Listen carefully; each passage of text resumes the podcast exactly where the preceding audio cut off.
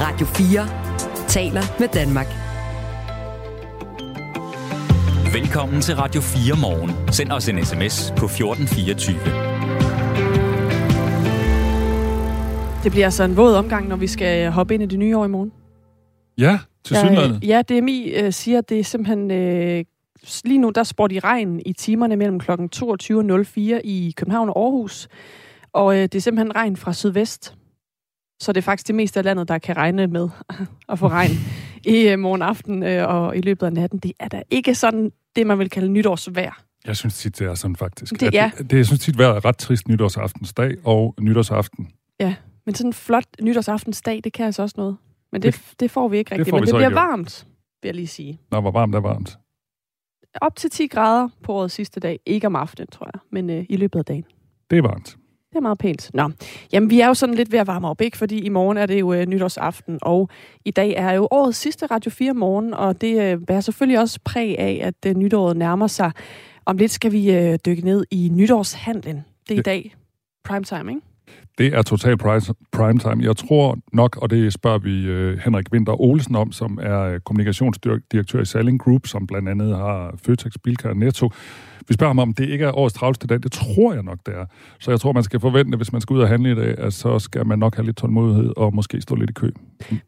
Vi skal, også, vi skal også høre om øh, noget sådan mere øh, sådan lidt innovativt måske. I hvert fald så er der begyndt at komme noget sådan mere støjsvag fyrværkeri. Altså noget fyrværkeri, som larmer knap så meget som øh, andre typer af fyrværkeri.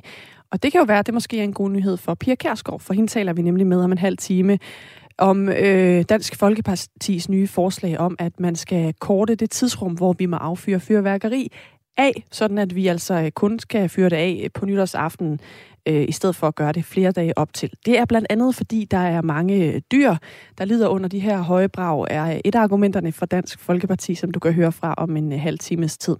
Men inden vi vender os mod det nye år og alt det, der følger, så skal vi altså lige vende os mod noget knap så festligt, nemlig øh, coronasmitten og sygdommen generelt her i landet. Du lytter til Radio 4 morgen. For coronasmitten stiger rundt omkring i landet, og antallet af døde på plejehjem er også øget markant. Det viser den ugentlige tendensrapport fra Statens Serum Institut. Og sideløbende med coronaen, så er både influenza A og B i fremmarsch for fjerde uge i træk. Og så er der, for det ikke skulle være løgn også, en høj forekomst af RS-virus blandt særligt ældre. Rune Hartmann er professor i immunologi ved Aarhus Universitet. Godmorgen. Godmorgen. Vi er jo vant til at tale om øh, coronasmittetal, men de her øh, forskellige sygdomme i kombination, er det egentlig noget, der kan ende med at skabe problemer på plejehjemmene? Ja, det kan godt skabe nogle problemer, øh, kan man sige. Influenza-virus er en, en fast gæst på plejehjem øh, her om vinteren, og øh, den kommer med særlig styrke i år, fordi vi har haft nogle år, hvor der ikke har været så meget influenza, så nu har vi sådan en særlig kraftig bølge. Øh, og her alle de her tre virus på en gang er selvfølgelig et problem. Nu øh, har vi jo selvfølgelig øh, langt hen ad vejen fået vaccineret en hel del, øh, også af dem på plejehjem, der har fået et øh, fjerde stik. Hvor meget betyder vaccinerne for jo faktisk både corona, men jo egentlig også for influenza, for hvordan det står til lige nu, på trods af, at vi kan se i, øh, i Serum Instituttets tal, at der jo faktisk er ret høj smitte af både influenza og corona, og sådan set også RS-virus. Jamen, det betyder relativt meget, fordi selvom man kan se en meget høj smitte, så er der relativt få indlagte. Øh, det tal, jeg så, var 21 på intensivafdelingerne. Så øh, det vaccineprogram, vi kører, og her er det både corona og influenza, øh, beskytter faktisk rigtig godt. Det efterlader en, en mindre gruppe af særligt sårbare, det er de allerældste på plejehjem typisk, hvor vaccinerne desværre også virker dårligere, øh, som netop det, vi kalder dem, sårbare. Øh, men generelt set beskytter øh, de her vaccineprogrammer rigtig godt mod sygdom. Inden for den seneste måneds tid, der er antallet af coronarelaterede dødsfald på plejehjem steget øh, fra øh, uge 8, og så, nej, fra 8 i uge 47, og så op til 29 her i uge 51. Og øh, der er også flere bekræftede smittetilfælde på plejehjem. Øh, fra forrige uge til sidste uge, der er antallet af bekræftede smittetilfælde steget med cirka 50 procent, så det ugentlige smittetal var 678. Der blev konstateret corona på cirka hvert femte plejehjem. Det skal selvfølgelig også øh, nævnes, at der jo under tidligere smittebølger har været uger, hvor for eksempel dødsfaldet har, øh, dødstallet har været 3-4 gange højere, end det er lige nu. Men ikke desto mindre vidner det jo om, at der lige nu er en hel del smitte i gang på plejehjemmene. Hvad kan man egentlig gøre for at mindske det på, øh, på landets plejehjem? Jamen, altså, det vi kigger på her er jo som sagt, at det er den mest sårbare gruppe, og derfor vil man nok også gøre en række tiltag for at beskytte dem. Man kan prøve at forhindre smitten i at komme ind på plejehjemmene. Hvis smitten alligevel kommer ind, findes der i dag flere medicamenter til at behandle corona, både forebyggende og efter man er blevet smittet. Øh, man kan give patienter nogle antistoffer, man kan give dem forskellige antivirale medicamenter. Øh, så en, en målrettet indsats mod den her meget øh, svækkede gruppe af mennesker vil nok være det, vi ser. Jeg tror ikke, vi kigger på sådan nogle generelle nedlukninger. Men hvad kunne sådan en øh, målrettet indsats bestå af?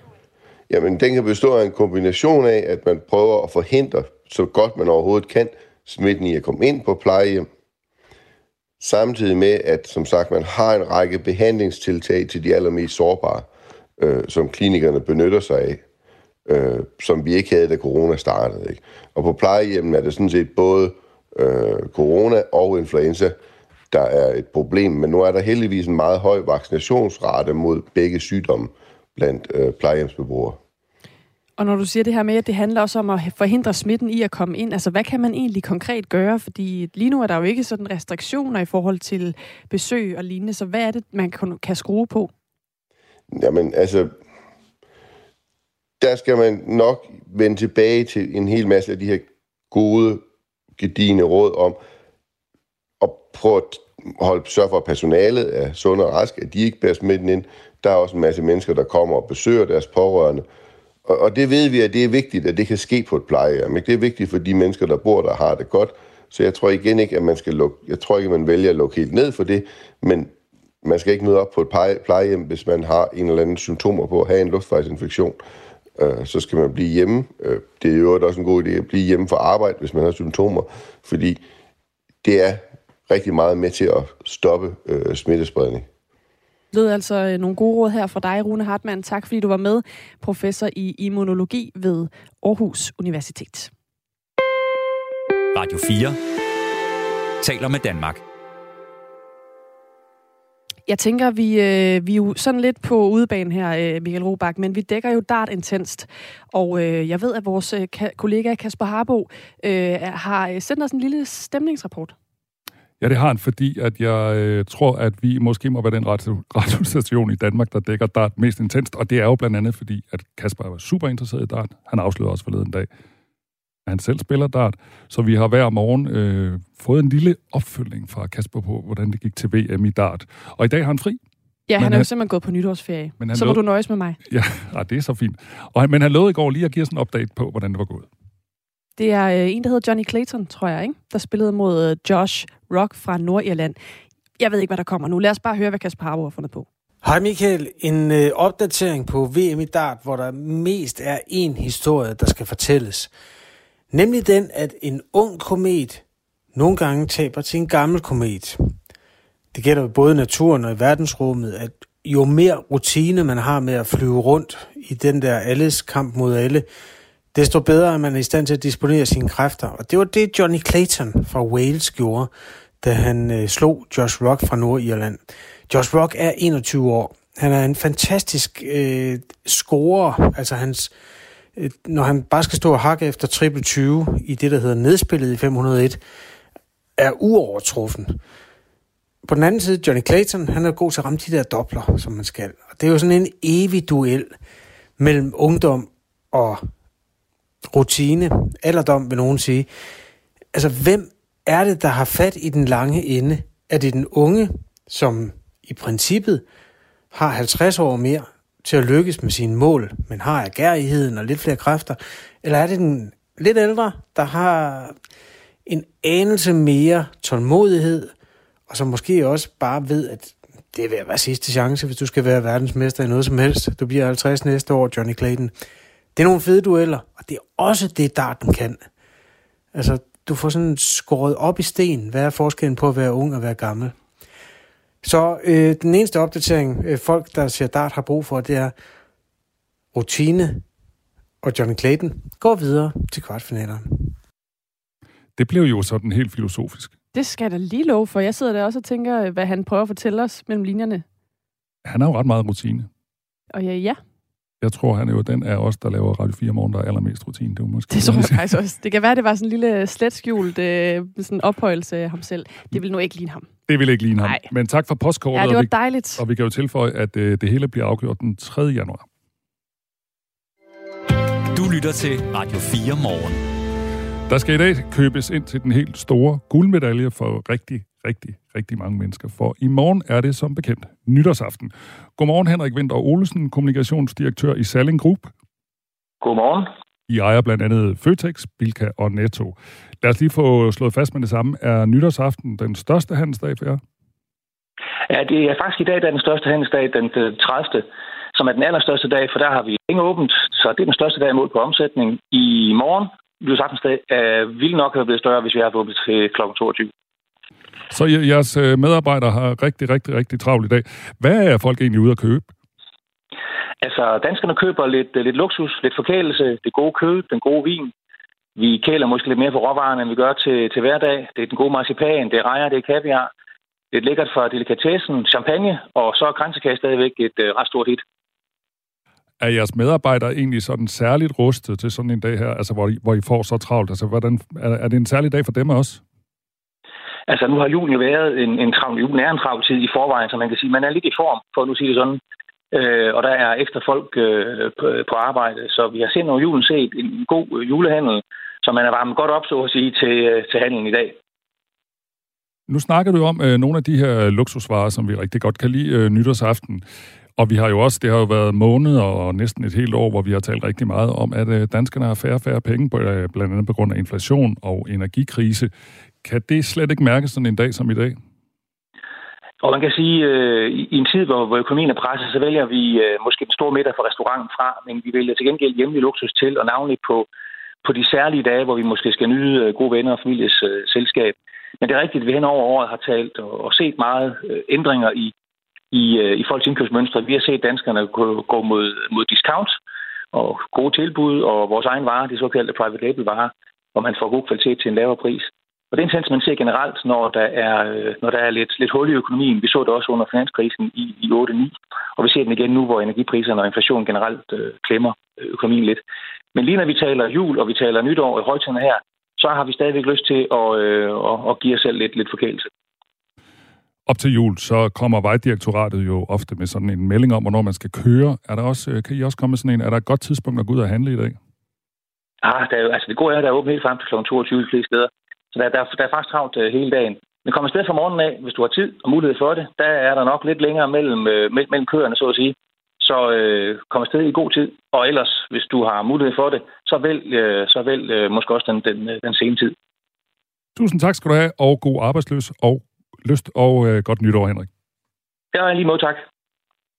Henrik Winter Olsen, der altså er kommunikationsdirektør i Selling Group, og som gav os en øh, lille sådan, øh, to temperaturen her på det, der simpelthen er årets øh, største handelsdag. Jeg ville faktisk have troet, det var op mod jul. Jamen, jeg tror, det er, fordi det er så samlet lige i dag, gætter jeg på. Ja, ja, der er lidt færre dage at løbe på det tror end jeg. hele december. Ja, det har du nok ret i.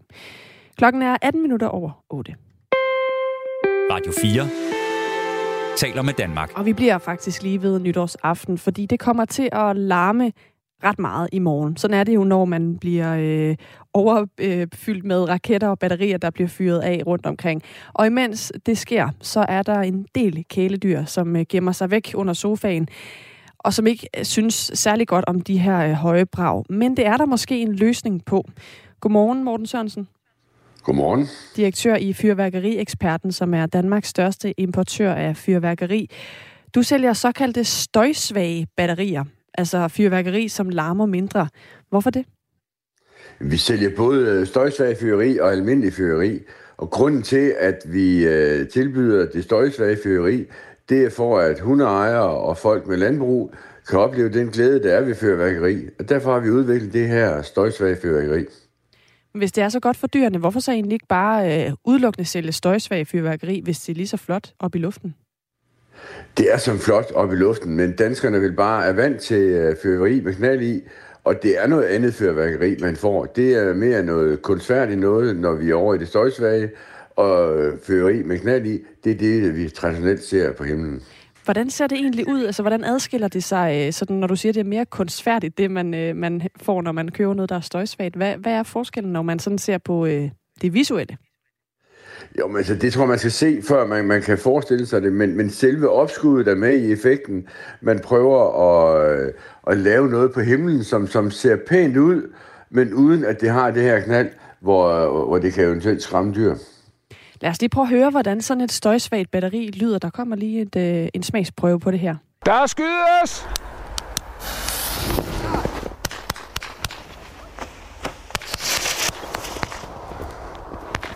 Det er øh, lyd, vi har lånt fra DR her, som jo øh, fortæller mig, at man selvfølgelig kan høre øh, lunden, eller hvad den der lyd der i starten. Og ellers så lyder det jo næsten mere som øh, sådan en legetøjspistol, eller sådan et eller andet, sådan som jeg lige hører det. Er det sådan, de fleste øh, af de her fyrværkerier med, øh, med støjsvag øh, teknologi, de virker?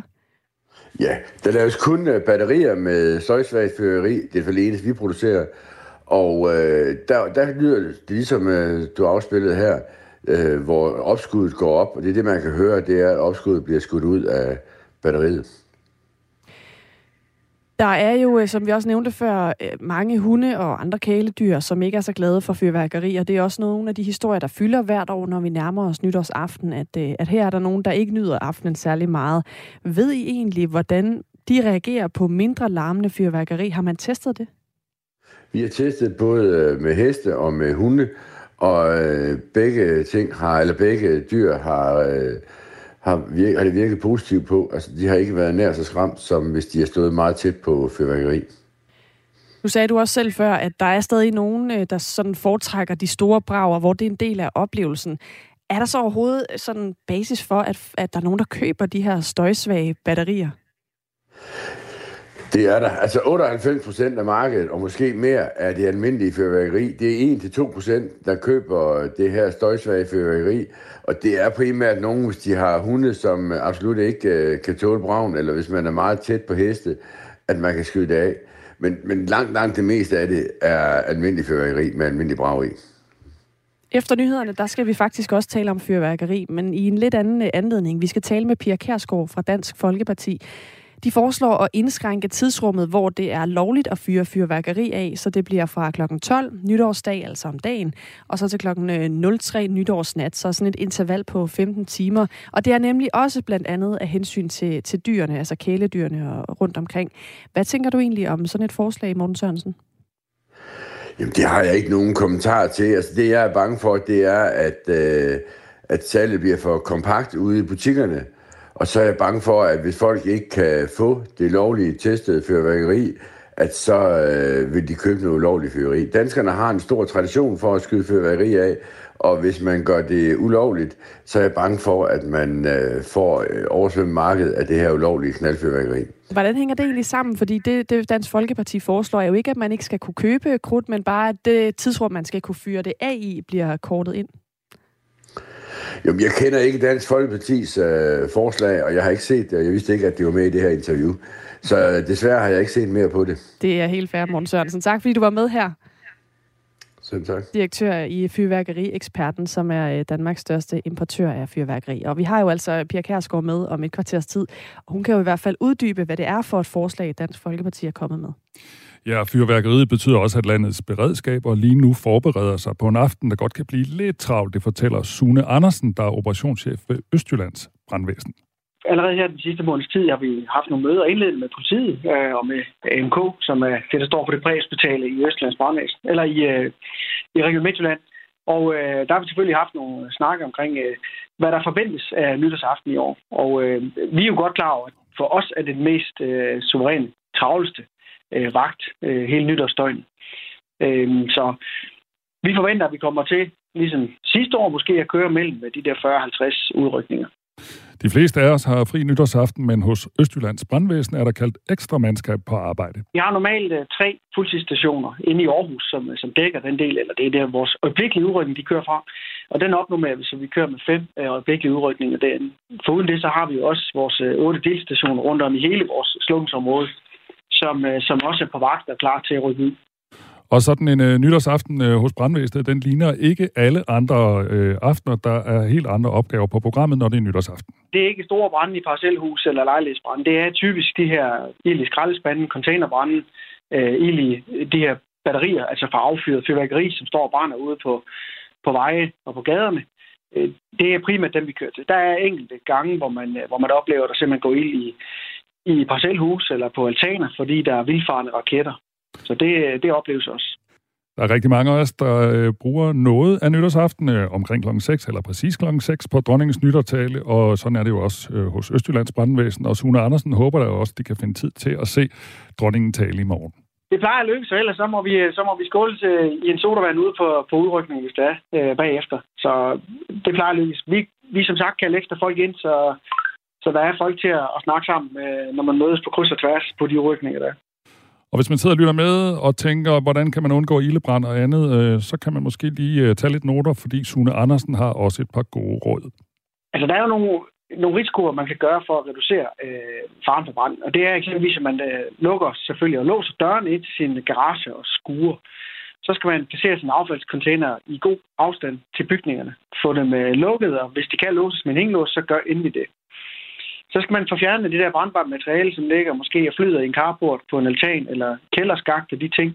Fordi hvis der flyver noget vildfaren øh, fyrværkeri hen sådan noget, så har vi i hvert fald potentiale til en brand. Og så skal man selvfølgelig også øh, huske at kun benytte øh, det godkendte fyrværkeri, overholde øh, sikkerhedsafstanden. Ja, opfordringen her, herfra er selvfølgelig at passe på jer selv, og hvis I skal fyre fyrværkeri af i morgen, så husk lige sikkerhedsbrillerne. Du lytter til Radio 4 morgen.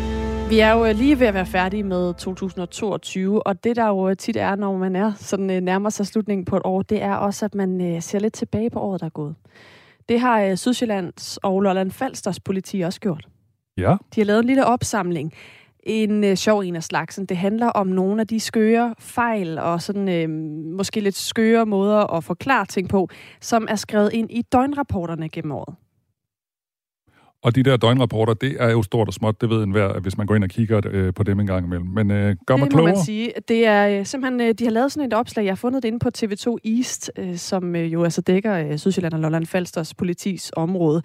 Øh, de har simpelthen samlet nogle forskellige øh, eksempler på citater fra døgnrapporterne, og så har de også øh, skrevet sådan en lille overskrift til dem, så de ligesom også viser, hvorfor de synes, den er sjov. For eksempel er der en, øh, et citat, der lyder, Mercedes Sprinter, varebil 2016, lysesort.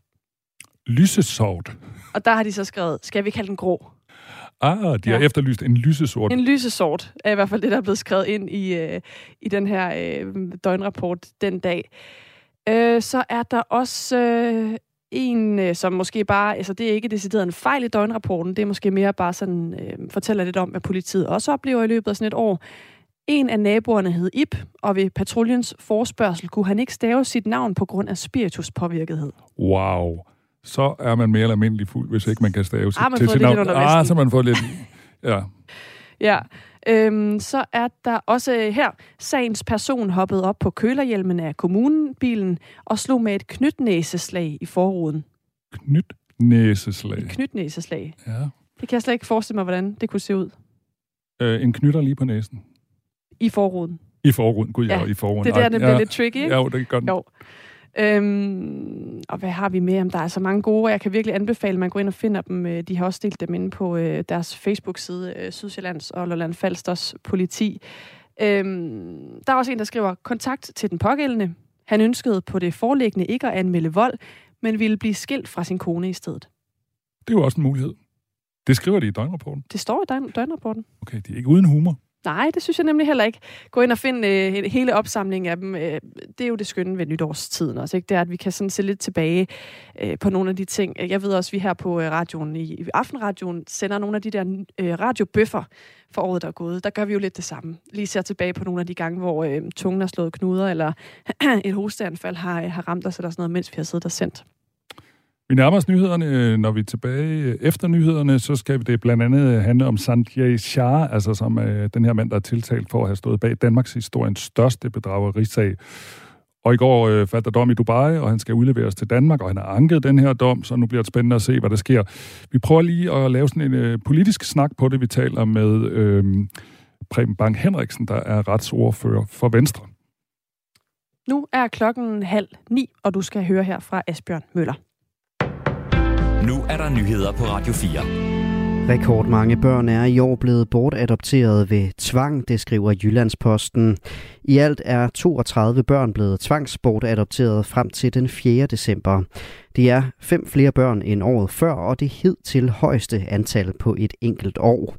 Udviklingen sker efter, at statsminister Mette Frederiksen fra Socialdemokratiet i sin nytårstale i 2020 bebudede, at flere børn skulle have nye forældre. Niels Peter Rygaard er psykolog og rådgiver kommuner i arbejdet med anbragte og adopterede børn. Han ser flere problemer med bortadoptioner ved tvang, eksempelvis børn, der ikke lærer deres biologiske familier at kende. Han siger til Jyllandsposten, at det forskningsmæssigt er en meget dårlig idé at afbryde kontakten med de biologiske forældre. Socialminister Pernille rosenkrantz teil fra Socialdemokratiet oplyser til mediet, at den nye SVM-regering ikke har lagt sig fast på en fælles linje omkring tvangsbortadoptioner endnu. Produktionen med vindmøller og solceller har sat rekord i år og dækket to tredjedele af det danske elforbrug. De har produceret i alt 59,3 procent af den samlede danske elproduktion, det skriver Energinet i en pressemeddelelse. Susanne Digemar fortæller mere om den danske produktion af energi. Det meste af produktionen kommer fra vind. Her er andelen steget med næsten 10 procent i år, så der samlet set er 53 procent, der kommer fra vind. Især fordi havvindmølleparken Griers Flak har haft sit første fulde produktionsår. Energien fra solcelleanlæg er steget til næsten det dobbelte i løbet af et år, så der nu kommer 6 procent fra solceller. Der er store forskel på, hvor meget de enkelte kommuner har bidraget med, viser tallene fra Energinet. Der er især produceret meget grøn strøm i kommuner med vindmølleparker, både på land og i vandet. Det gælder kommunerne Nordjurs, Lolland, Jammerbugt, Esbjerg, Guldborgsund og Lemvi. Her er elproduktionen fra vind og sol på mere end 200 procent af kommunernes eget elforbrug. I hovedstadsområdet og andre bykommuner er det lige omvendt. Her har 32 kommuner produceret under 5% grøn strøm af deres eget forbrug, skriver Energinet. Kvinder skal have lov at arbejde for NGO'er i Afghanistan, så lyder opfordringen fra FN's højkommissær for flygtninge Filippo Grandi til Taliban, efter at det talibanske styre i sidste uge krævede, at alle lokale og udenlandske NGO'er stoppede med at sende kvinder på arbejde. At forhindre kvinder i at deltage i humanitært arbejde er en alvorlig fornægtelse af deres menneskelighed, det udtaler Grandi i en pressemeddelelse fra FN's flygtningeorganisation. Ifølge organisationen arbejder mere end 500 kvinder med organisationens 19 NGO-partnere i Afghanistan, og de hjælper tæt på en million kvinder og piger i landet. Taliban begrunder kravet med, at nogle kvindelige medarbejdere ikke har fuldt styrets fortolkning af islamisk påklædning. I går kom udenrigsministerne fra 12 lande herunder Danmark og EU med samme opfordring som Grandi. Den amerikanske præsident Joe Biden har sat sin endelige underskrift på en enorm budgetaftale. Aftalen har en værdi af 1,7 billioner dollars, det skriver nyhedsbyrået Reuters. Budgetaftalen afværer en delvis nedlukning af det amerikanske statsapparat, hvor udvalgte offentlige myndigheder kort sagt ikke må bruge penge. Nedlukningen stod ellers til at begynde i den her weekend. En del af budgetaftalen, 44,9 milliarder dollars, skal gå til at hjælpe Ukraine i krigen mod Rusland. Først på dagen perioder med lidt eller nogen sol, dog med risiko for enkelte byer, og senere bliver det gråvejr de fleste steder, men mest tørt. Temperaturer mellem 3 og 8 grader. Du lytter til Radio 4 morgen. Husk, du kan skrive en sms til os på 1424. Godmorgen. Når øh, vi nærmer os nytårsaften, så bulrer nytårsraketterne løs, så snart mørket falder på. Også flere dage inden, at øh, det sådan er selve aftenen. Men hvis det står til Dansk Folkeparti, så skal tidsrummet for, hvornår vi må affyre fyrværkeri, begrænses ret markant. Som det er i dag, så må vi jo øh, fornøje os med fyrværkeri fra den 27. december til den 1. januar, altså seks døgn i alt. Men de seks døgn, de bør blive skåret ned til 15 timer fra kl. 12 den 31. december, altså ved middagstid, og så til kl. 03 den 1. januar. Så lyder forslaget altså fra jer, Pia Kærsgaard. Godmorgen. Godmorgen. Du annoncerede det her forslag fra Dansk Folkeparti på Twitter, som du så vil, øh, som I vil fremsætte. Og øh, du henviste også i dit opslag til øh, hensynet her til dyr og miljø. I vil sådan i rundetal, kan man sige, skære perioden ned fra 6 døgn til de her 15 timer. Hvorfor bør det begrænses så markant? Det er til, til stor scene for, for netop, som du nævnte, dyrene primært, ikke? Men øhm, vi har også tænkt på veteraner, eksempelvis, som har PTSD, øh, som er meget, meget generet af det her. Ingen tvivl om det. Øh, og som du selv nævnte, miljøet, det er der også en, en stor belastning for miljøet at fyre fyrværkeri af så mange dage. Og så det sidste, det er, hvorfor egentlig? Altså, nytår, det er den 31 december. Og der er det fint, at man kan fejre nytårsfyrværkeri af. Men hvorfor i alverden skal det være flere dage inden og efter? For mig giver det ingen mening, og der er ingen, der kan forklare mig, at det, at det er en god idé. Men hvis øh, det er øh, så stort et problem, hvorfor så ikke gå planken ud og så sige, så skal vi slet ikke affyre fyrværkeri? Nej, fordi vi skal også passe på vores traditioner. Altså, det er jo en tradition. Har været det i, jeg ved simpelthen ikke, hvor mange år. Men jeg kan da huske i hvert fald, at det altid har været der, og jeg selv har været med til det, da jeg var barn. Så man skal også passe på, at man ikke fjerner traditioner, fordi folk vil gerne ud. Det er jo en tradition, et symbol, det der med at, at knalde nytåret ind simpelthen. Altså, at man, øh, at man går ud, når klokken lige nærmer sig 12, og så fyrer man øh, fyrværkeri af. Og, og det, det synes jeg, vi skal bibeholde. Men det, at det er over flere dage, det vil vi mægtig gerne af med. Der, hvor jeg bor, der har jeg også øh, sådan i løbet af de seneste par dage kunne høre i løbet af aftenerne, at så har der lige været en, øh, nogle raketter rundt omkring i, øh, i luften, sådan øh, man har kunne høre.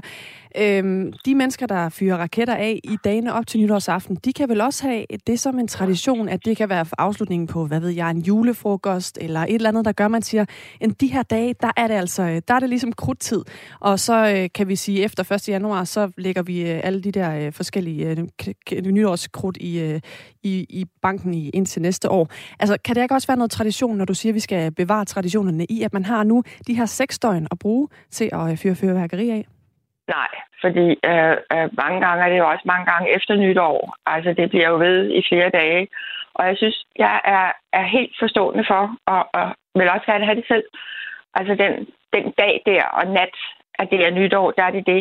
Det har ikke noget med jul at gøre. Det har noget med nytår at gøre. Det har ikke noget med nytårsfrokoster at gøre det er kun nytår, det handler om, og, og derfor så skal det være så begrænset. Og der er altså, for lige at komme tilbage til, hvorfor egentlig, der er jo rigtig, rigtig mange, der pines over det. Der er dyr, der ryster, der aldrig nogensinde helt bliver sig selv. Der går i hvert fald lang tid, så det ikke vil være med øh, nytårsaften, og folk har store problemer med dem. Og det er ikke bare kæledyr, det er også dyr ude i naturen. Men øh, som du siger, der er, der er nogen, der synes, det her er en stor udfordring, måske særligt øh, dyreejerne. Men der er også nogen, der synes, det er en god idé, at man kan få lov til det. Du, øh, du øh, omtalte det her forslag, som nævnt på Twitter i går, hvor du også henviste til en undersøgelse fra Kantar Gallup, som har spurgt danskerne, hvorvidt de ønsker at forkorte perioden for brugen af fyrværkeri. Og det mener at halvdelen af danskerne er en god idé ifølge undersøgelsen. Det betyder jo så også, at den anden halvdel ikke ser et behov for at indskrænke perioden, og faktisk så synes hver 8. at perioden fra den 27. december til den 1. januar faktisk burde være længere. Så altså, er der ikke også en pointe i, at her er der også en øh, ret stor del af befolkningen, der faktisk synes, det her det fungerer rigtig godt. Hvorfor skal man ikke til gode se dem frem for måske dyreejere eller andre, der er imod det?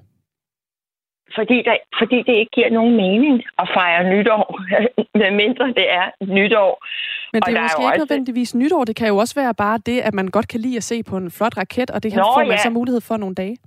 Jamen, så kunne man jo bare øh, sige, at det skal være altid. Altså, så øh, kan det bare være ligegyldigt, hvornår man ønsker det. Altså, så kan man bare en sommerdag gå ud og fyre øh, øh, nytårsraketter af.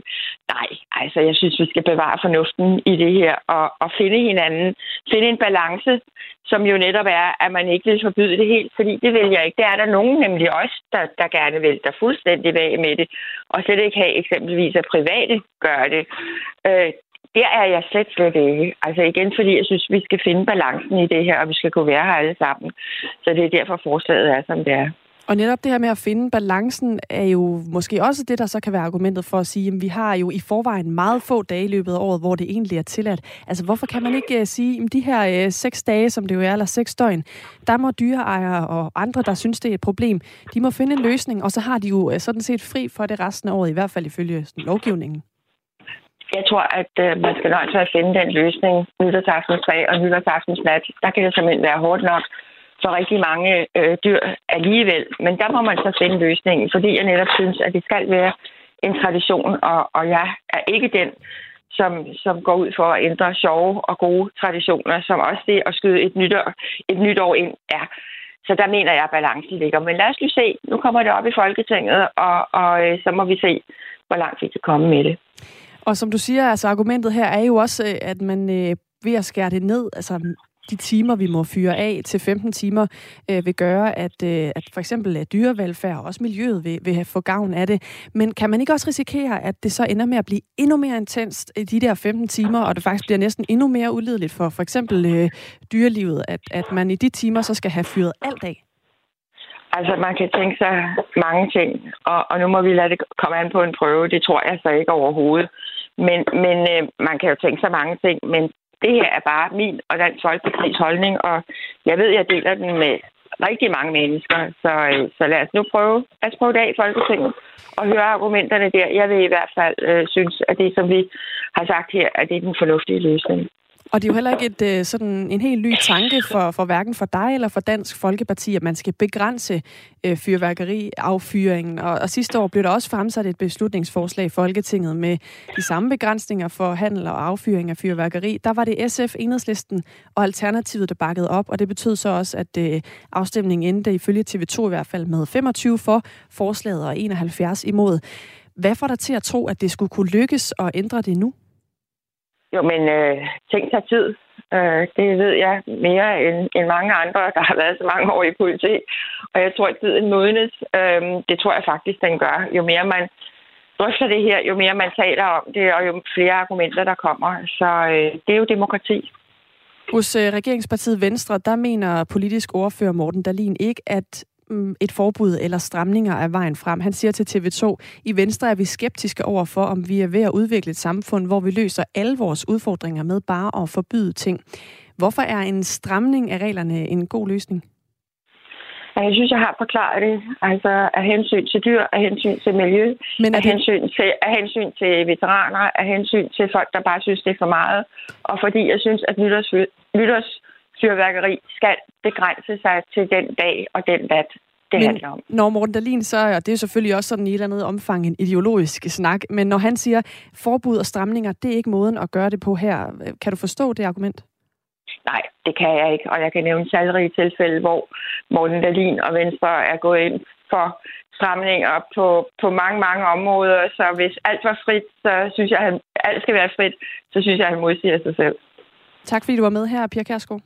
Selv tak. Medlem af Folketinget for Dansk Folkeparti. Og vi har også øh, ragt ud til erhvervsminister Morten Bødskov fra Socialdemokratiet, og også fra øh, ordførerne på regeringspartierne, på, for regeringspartierne på området her. Der er ikke nogen af dem, der har ønsket at kommentere det her forslag, som altså øh, er blevet fremsat, eller skal fremsættes af Dansk Folkeparti.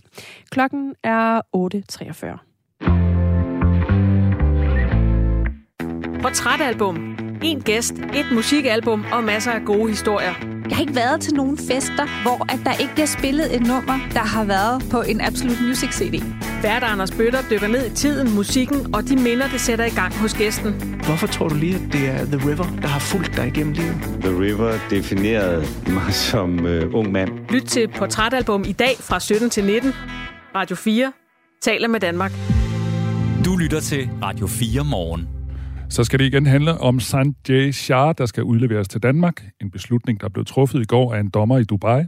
Sanjay Shah er tiltalt for at hæve 9 milliarder kroner ud af det danske skattesystem. Den 52-årige mand har siddet fængslet i Dubai siden maj, og han skal nu udleveres til Danmark. Preben Bang Henriksen, retsordfører for Venstre. Godmorgen. Godmorgen. Hvad er din reaktion på, at Sanjay Shah skal udleveres til Danmark? Jeg synes, det er glædeligt. Uh, en svindler af den kaliber, uh, han fortjener at komme for en uh, domstol, og uh, Danmark er selvfølgelig det land, han har snydt, så det er her, han skal stå til ansvar. Ingen tvivl om det. Det er en rigtig positiv begivenhed. Afgørelsen øh, står i kontrast til det, som en dommer i samme retsinstans i Dubai nåede frem til i september, nemlig at Sanjay Shah ikke kunne udleveres til Danmark. Flere danske medier kunne efterfølgende fortælle, at det var, en, det var en juridisk fejl, der var årsag til, at Danmark fik et nej til at få ham udleveret. I oktober afgjorde den øverste domstol i Dubai så, at sagen skulle behandles forfra. Nu skal han så udleveres. Hvor overraskende er det, at domstolen i Dubai har truffet den her afgørelse? Blev du overrasket, da du hørte det? Ja, på en eller anden måde gjorde jeg det nok, øh, fordi øh, jeg, jeg troede, at hvad skal man sige, formalitetsmangler af, af den karakter, som, som man talte om her, det var, det var noget, der virkelig slog igennem i de lande. Det var det da gudskelov ikke. Det var der noget, der kunne repareres på.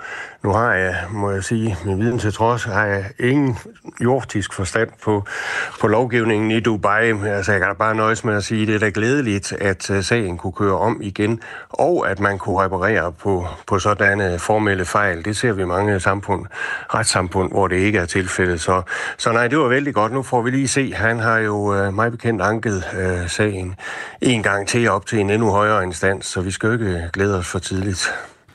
Hvad synes det er rigtigt, han har anket hvad, hvad, hvad synes du, at det her betyder for Danmark og for danskerne?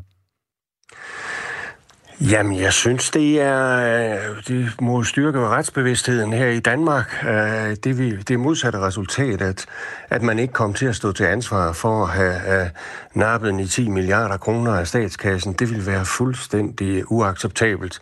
Så jeg synes egentlig, at danskerne kan være godt tilfreds med en viden om, at uh, uanset hvem man er og, og, og, og, og, og, og hvad man har gjort, jamen, så bliver man altså bragt til ansvar for ens forbrydelser.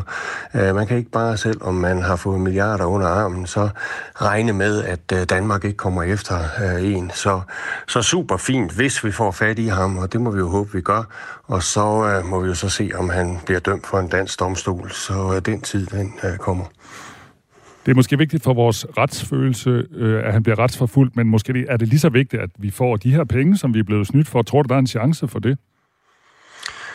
Ja, altså det er to usammenlignelige størrelser, vil jeg sige. Men hvis vi kigger på pengene, øh, jeg ved i hvert fald fra min erfaring som advokat, at de er tit og ofte puttet af vejen på en, en måde og på et sted, hvor uh, de er meget, meget vanskeligt tilgængelige for, for danske myndigheder. Jeg synes, at, at Danmark ser ud til at gøre et uh, fint, men desværre også et meget, meget dyrt uh, tiltag for at få fat i pengene rundt omkring i verden. Men jeg synes, man skal gøre det. Jeg synes, at pengene uh, skal bruges på, på det, uh, på at skaffe både midlerne hjem og uh, også på at skaffe uh, Deschamps Shah hjem for en dansk dommer. Det er ikke noget, vi skal øh, spare på, når det når dertil. Du er lige selv øh, inde på det. Vi har brugt rigtig, rigtig, rigtig mange millioner på at, at køre de her sager, ikke kun øh, over for Jean Deschamps, men også over nogle af de andre, som er mistænkt i de her sager.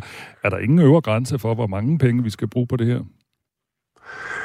Jeg ved ikke, om der, man kan sige, at der ikke er nogen øvre grænse, men jeg vil sige, hvis der var sådan en, en grænse, så var der jo rigtig mange, der ville slippe afsted med meget indviklede skattesager, så er det jo bare at lave øh, at lave en svindel så indviklet, så det vil koste samfundet enorme summer at opklare, og tilsvarende kan man sige om, om store rockersager, hvor der skal hives vidner ind fra højre og venstre øh, og, og tekniske undersøgelser osv. Nej, vi må øh, ikke øh, lade udgifterne øh, være afgørende for, om folk skal retsforfølges eller ej. Øh, har man gjort noget, at man mistænkt med rette, sigtet med rette, jamen, så skal man få en, en dommer i de her sager. Øh, det er jo så lige så oplagt, at øh, hvis man overhovedet kan få fat i midlerne, ja, så skal de jo konfiskeres og, og, og tilfalde den danske stat. Jeg tror, der er mange, der hører det her, som vil tænke, har vi fået lukket hullet? Altså, kan det her ske igen? Har vi fået det lukket? Jamen altså, det løb der koldt ned ad ryggen på mig, da jeg kunne læse i avisen, at, at mulighederne åbenbart stadigvæk var der. Og der må jeg da bare sige, det er da noget af det, vi kommer til at, at spørge ind til hos øh, skatteministeren, om det virkelig kan uh, være sandt. Jeg nægter nu at tro på det her. Det her var så enorm skandale, så jeg må tro, myndighederne har, øh, skattemyndighederne har fastsat de regler, der skal til, og de kontroller, der skal til. Men øh, hvis de avisartikler har haft ret i, at man fortsat kan, i en eller anden form kan, kan foretage den her svindel, så er det i hvert fald på høj tid at få lukket hullet. Så det, øh, det kommer vi til at spørge skatteministeren ind til øh, her i den kommende folketingssamling. Udover at være folketingsmedlem, så øh, nævnte du også lige, du er jurist. Øh, hjælp os lige øh, på den front. Hvad sker der egentlig? Altså, hvis, nu appellerer han, hvis, hvis så domstolen i Dubai fastholder, at han skal udleveres. Hvad sker der så egentlig, når han kommer til Danmark? Ja, så sker der det, når han sætter sin fod i Kastrup Lufthavn, så er der et par venlige betjente, der vil føre ham til en eller anden arrest. Og inden for 24 timer fra hans ankomst til Danmark, ja, så skal han igen fremstilles for en dommer. Han er jo altså øh, varetægtsfængslet i en absentia, som det hedder, når han ikke selv var til stede, og der er udstedt en arrestordre. Nu har man fået fat i ham, og når han lander, jamen, så skal han for en dommer, og uden at skulle forudskikke begivenhedernes gang, så vil jeg dog tro, at, at dommeren vil, vælger at forlænge varetægtsfængslingen, og alt det der ender jo så i en uh, retssag, som jeg kan læse, uh, skal foregå ved retten i Glostrup og sandsynligvis til august måned. Uh, det er selvfølgelig træls, der skal gå så lang tid. Men på den anden side set, så, så kunne han måske nok have udsigt til endnu længere tid i fængslet. Så, øh, så det er egentlig proceduren fremover. Hvis nu vi lige blander dine tre kasketter sammen som borger i Danmark, jurist og folketingsmedlem, hvad vil være en passende straf, hvis vi når så langt? Og det vil jeg af god grund slet ikke udtale mig om, fordi så fortæller jeg også, at en mand, der ikke er dømt, at han er skyldig. Det vil jeg simpelthen ikke per definition. Men jeg kan da sige, at vi er der oppe i nogle øh, strafstørrelser, som øh, hvis man bliver dømt, så er der i hvert fald øh, udsigt til, eller der er meget stor sandsynlighed for, at man benytter den regel, der er i strafloven, hvor man kan bryde de sædvanlige straframmer øh, for forbrydelsen. Der er jo normalt et loft på, men det kan man altså bryde i helt ekstraordinære tilfælde. Og skulle han blive dømt, jamen så kunne jeg måske godt forvente, at retten vil skille til den pågældende bestemmelse. Og nu du siger det her med, at du ikke vil dømme nogen, der ikke er dømt endnu, så skal jeg måske også lige tilføje, at Sanjay Shah altså nægter sig skyldig i, at han har lavet det her film. Tusind tak, fordi du var med her, Preben Brang Henriksen. Du er velkommen. Retsordfører for Venstre, og vi er faktisk blevet stillet, vi var faktisk blevet stillet i udsigt at uh, tale med Peter Hummelgaard, der er justitsminister, men uh, sen i går eftermiddag, så fik vi så alligevel et nej. Radio 4 taler med Danmark. Den brasilianske fodboldlegende Pelé er død efter lang tids sygdom, og dermed så har fodboldverdenen mistet en af sine allerstørste navne. Selvom han øh, har været syg i længere tid, øh, så var det alligevel overraskende for Brasilien kender og vært på podcasten Brasserbold Andreas Val Knudsen, da det i går kom frem, at Pelé altså er død. Det er selvfølgelig ikke en overraskelse, men det kommer alligevel som en overraskelse. Øh, og, og jeg blev selvfølgelig meget trist, for øh, aften før, der har der været sådan en stor velgørenhedsfodboldkamp øh, fodboldkamp med den anden store legende, sådan Sigo, hvor de havde hyldet Pelé og gik rundt med trøjer, og Sigo selv øh, stod nærmest sådan, øh, sådan lidt grødlabil og sagde, at øh, min store held øh, holder jeg meget med, og jeg håber det bedste for ham. Og, og, og så blev jeg sådan lidt, lidt, lidt, lidt godt humør, fordi når en legende vil hylde en anden, så tænker jeg, så skal, så skal det nok gå, og han skal ikke dø lige nu. Og så kommer så beskeden her i går aftes, så det var sådan lidt ligesom et tæppe, der blev trukket hen under en, selvom jeg jo godt vidste, at det skulle nok komme på et tidspunkt. Og det har stor betydning for brasilianerne, at de har mistet en af de største fodboldspillere, der nogensinde har været. I Brasilien, der elsker man sine øh, gamle idoler og sine gamle stjerner. Så, så, så for dem der er det virkelig en, øh, en, en bed at skulle sluge den her. Jeg var selv i Brasilien, dengang Ayrton Senna han døde og der satte det hele landet på den anden ende i flere dage. Og, og uh, i min optik, der er uh, jo en større sportsmand, end Ayrton Senna var. Så, så det her, det er, er noget af det mest sådan, kan man sige, forfærdelige, der kan ske for Brasilien, hvad, hvad, hvad sådan nogle øh, ting angår af en, af en brasiliansk borger og sportsmand, der er gået bort. Pelé havde en aktiv karriere, der strakte sig fra 1956 til 1977, og øh, i den periode var han også med til at vinde VM tre gange. Og det gør ham til den største fodboldspiller nogensinde. Det mener i hvert fald Claus Elgaard, der er vært på blandt andet Sportsugen her på Radio 4. Altså tre VM-guldmedaljer, over 1200 mål, og de blev jo ikke sparket ind mod øh, hverken Avarta eller Hedensted. Altså det var mod de største hold i Brasilien på det tidspunkt, hvor de var uovervindelige. Altså Pelé var øh, en personificering af magien omkring brasiliansk fodbold. Det var ham, der skabte øh, hele myten, hele narrativet omkring øh, brasiliansk fodbold. Han er uden, uden sammenligning øh, den største. Ja, faktisk så kan, har Claus Elgaard også mødt Pelé for øh, nu 30 år siden. Det var lidt af en anekdote, han øh, også fik, fik fyret af der. I Brasilien, der er øh, der nu erklæret tre dages landesorg som følge af Pelés død. Du lytter til Radio 4 morgen. Årets sidste af slagsen, og øhm, det skal da ikke afholde os fra lige at høre, om der er lidt nytårsstemning at finde på vores øh, Nationen-telefonsvar. Du har ringet til Nationen-telefonen. Læg venligst din holdning efter bippet. Ja, det er Palle fra Kalmborg. Endnu et pæs over ved at være løbet igennem underbukserne og ned ad benene. Et år, som på mange måder skulle have været nemmere at sluge end de foregående, fordi hverdagen ikke var fyldt med mundbind og coronatal. Men som med alt andet i denne her verden, der bare venter på at skide i dit glas med mælk og kalde det oh boy, så blev mundbind og coronatal udskiftet med sparetips og elpristabeller. Foråret startede med, at en plastikopereret KGB-mongol gik ind i Ukraine, fordi han ikke længere fik nok ud af at ødelægge sit eget folks hverdag. Og måske også, fordi han ikke længere kunne få stiv Kalashnikov ved den vanlige omgang med jomfruelige Uralbjergpiger. Who knows? Men siden da, der har det kostet spidsen af en middag med Rasmus Prehn at lade, at lade sin mobil op og fyre op under Weberen, når en ringriderpølse skulle tvinges i knæ. USA, EU og FN forholder sig som sædvanligt passivt til, når det ikke gælder brune mennesker fra Mellemøsten, som skal sættes på plads, og valgte i stedet at chat pisse sanktioner ud over de rødbedeædende discountmennesker i Rusland. Og alt i alt så har det hjulpet cirka lige så meget, som et barn med kolik hjælper på nattesøvn. For Ruslands gale kejser fortsætter ufortrødent, og her i Vesten er vi så småt ved at miste interessen for Ukraine og deres komiker G.I. Joe-præsident, som efterhånden ser mere slidt ud end et par mandballer eller efter en Pride.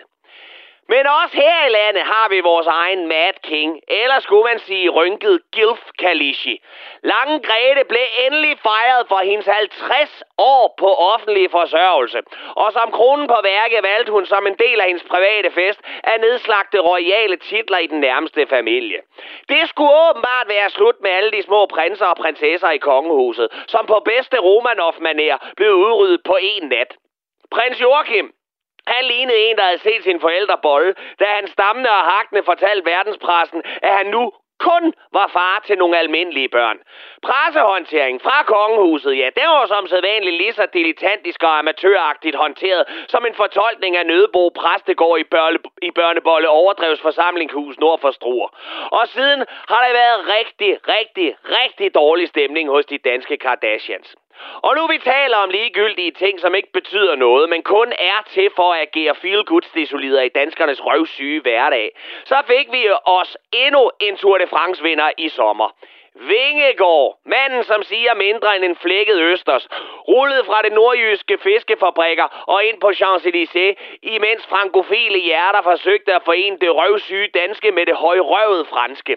Oh, Champs-Élysées, bede, bede, bede. Oh, Champs-Élysées.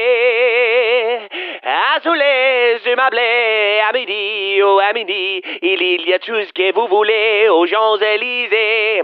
Og hvis vi fortsætter med de sportslige stesolider, så sendte vi et af røvspillende landshold til VM i Katar, som præsterede at spille dårligere bolden, hvad man gør i de paralympiske lege.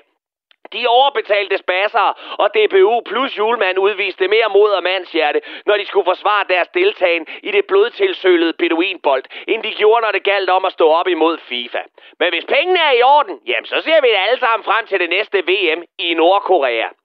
Men hvis du sidder og føler, at du ikke har skidt nok chili ud af en sprækket røv, så lukkede det her år med en ny regering, som på alle måder er det værste fra tre verdener. Fabeldyrene fra Narnia, orkerne fra Mordor og snasken fra en tagrand slog sig sammen og dannede en SVM-regering. Hvis et land har de politikere, de fortjener, så kan vi her på faldrebet af 2022 stille konstatere, at Danmark med al, al ønskelig tydelighed er befolket af indavlede brandstiftelsesmordere, som hver onsdag går til Square og hører Rasmus Sebak, imens de med den ene hånd luner færdigretter fra Bilka i deres mikrobølgeovn, og med den anden hånd skriver under på polititilholdet, der i al fremtid skal forsøge at forhindre dem i at give flere 5,5-årige drenge fingre i en mørk og utryghedsskabende vaskekælder imod deres vilje. Vær velkommen, herrens år, det skal nok blive lort. Ligesom sidste års pine i røven, skal du rigeligt forpeste os uden tøvn. Velkommen nytår, velkommen her.